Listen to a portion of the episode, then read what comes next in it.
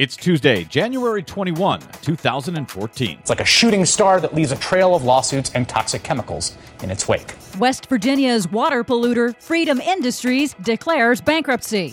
Coal responsible for 50% of U.S. water pollution. It's official 2013, the fourth warmest year on record. Plus, We're facing uh, perhaps the worst drought that uh, California has ever seen. Golden State, drought emergency. Arizona and New Mexico, you're next. All of that and more straight ahead. From BradBlog.com, I'm Brad Friedman. And I'm Desi Doyen. Stand by for six minutes of independent green news, politics, analysis, and snarky comment. The chemical came from a storage facility run by something called Freedom Industries. So, West Virginians, if you've got uncontrollable vomiting and diarrhea, let freedom ring. This is your Green News Report.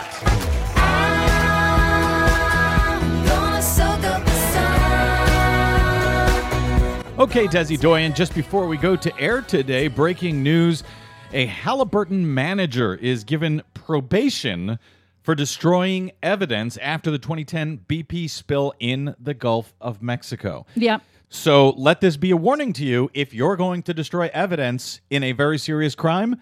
Make sure you're a highly ranked official at a really, really, really powerful uh, corporation. Yeah, and this guy was a manager. He was the highest ranking employee to face any kind of accountability. And BP is actively using the courts to alter the settlement that it negotiated and signed. Luckily, so far, the courts are not playing along. Except for that part about letting the Halliburton guy go. But anyway, what else do you have for us today? Well, first, it's official. 2013 was the fourth warmest year on record, continuing the long term trend of rising global temperatures. That's according to scientists with the National Oceanic and Atmospheric Administration. Impossible. Fox News has told me over and over the globe is cooling. But go ahead with your pretend news story, Desi Doyen. Well, NASA calculates global temperatures using slightly different methods, and NASA says 2013 was the seventh warmest on record. So you've got either fourth warmest or seventh warmest on record globally, Or it's getting cooler, according to Fox. or not. Both data sets show very close agreement that, except for 1998, the 10 warmest years on record have all occurred since 2000. Luckily, Fox News doesn't use data sets. As expected, a drought emergency has been declared for the state of California by Governor Jerry Brown. All citizens,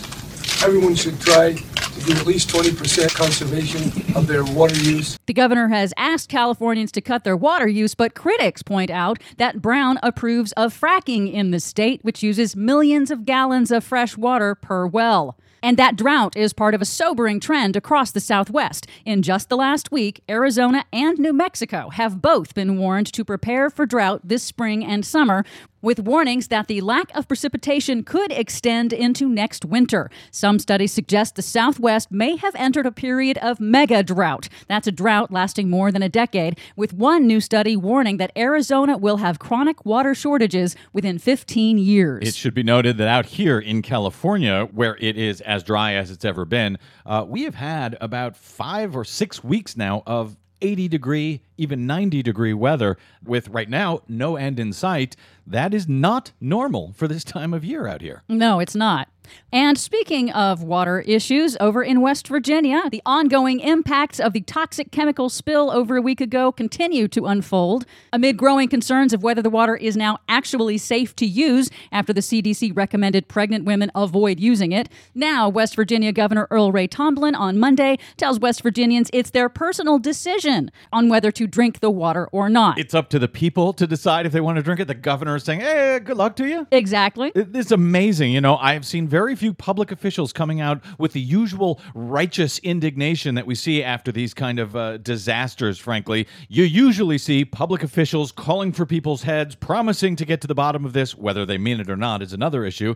But in West Virginia, it's kind of like, hey, you guys are on your own. Good luck to you. I- I've never seen anything like this. Yeah, and now the company at fault for the spill, Freedom Industries, has declared bankruptcy. That's a move that sheds its liabilities and gives the company instant protection from creditors while halting action on the growing number of lawsuits filed against the company by residents and businesses. This was a company that was just formed on the very last day of 2013, and now they're already declaring bankruptcy. That's right. Cause a disaster, get out of business, no one faces accountability. Welcome to America. Thanks to the West Virginia chemical spill that was of a toxic chemical used to wash coal, more attention's now being paid to the costs of coal pollution. From the chemicals used to process coal to disposal of coal ash waste after burning coal, the nation's coal fired power plants are responsible for 50% of all toxic pollution in the nation's waterways. That's 50% of all toxic pollution in the nation's waterways caused by coal.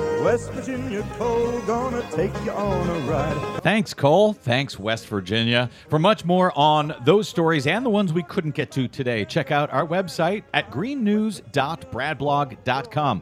Download us anytime via iTunes, Stitcher, or TuneIn.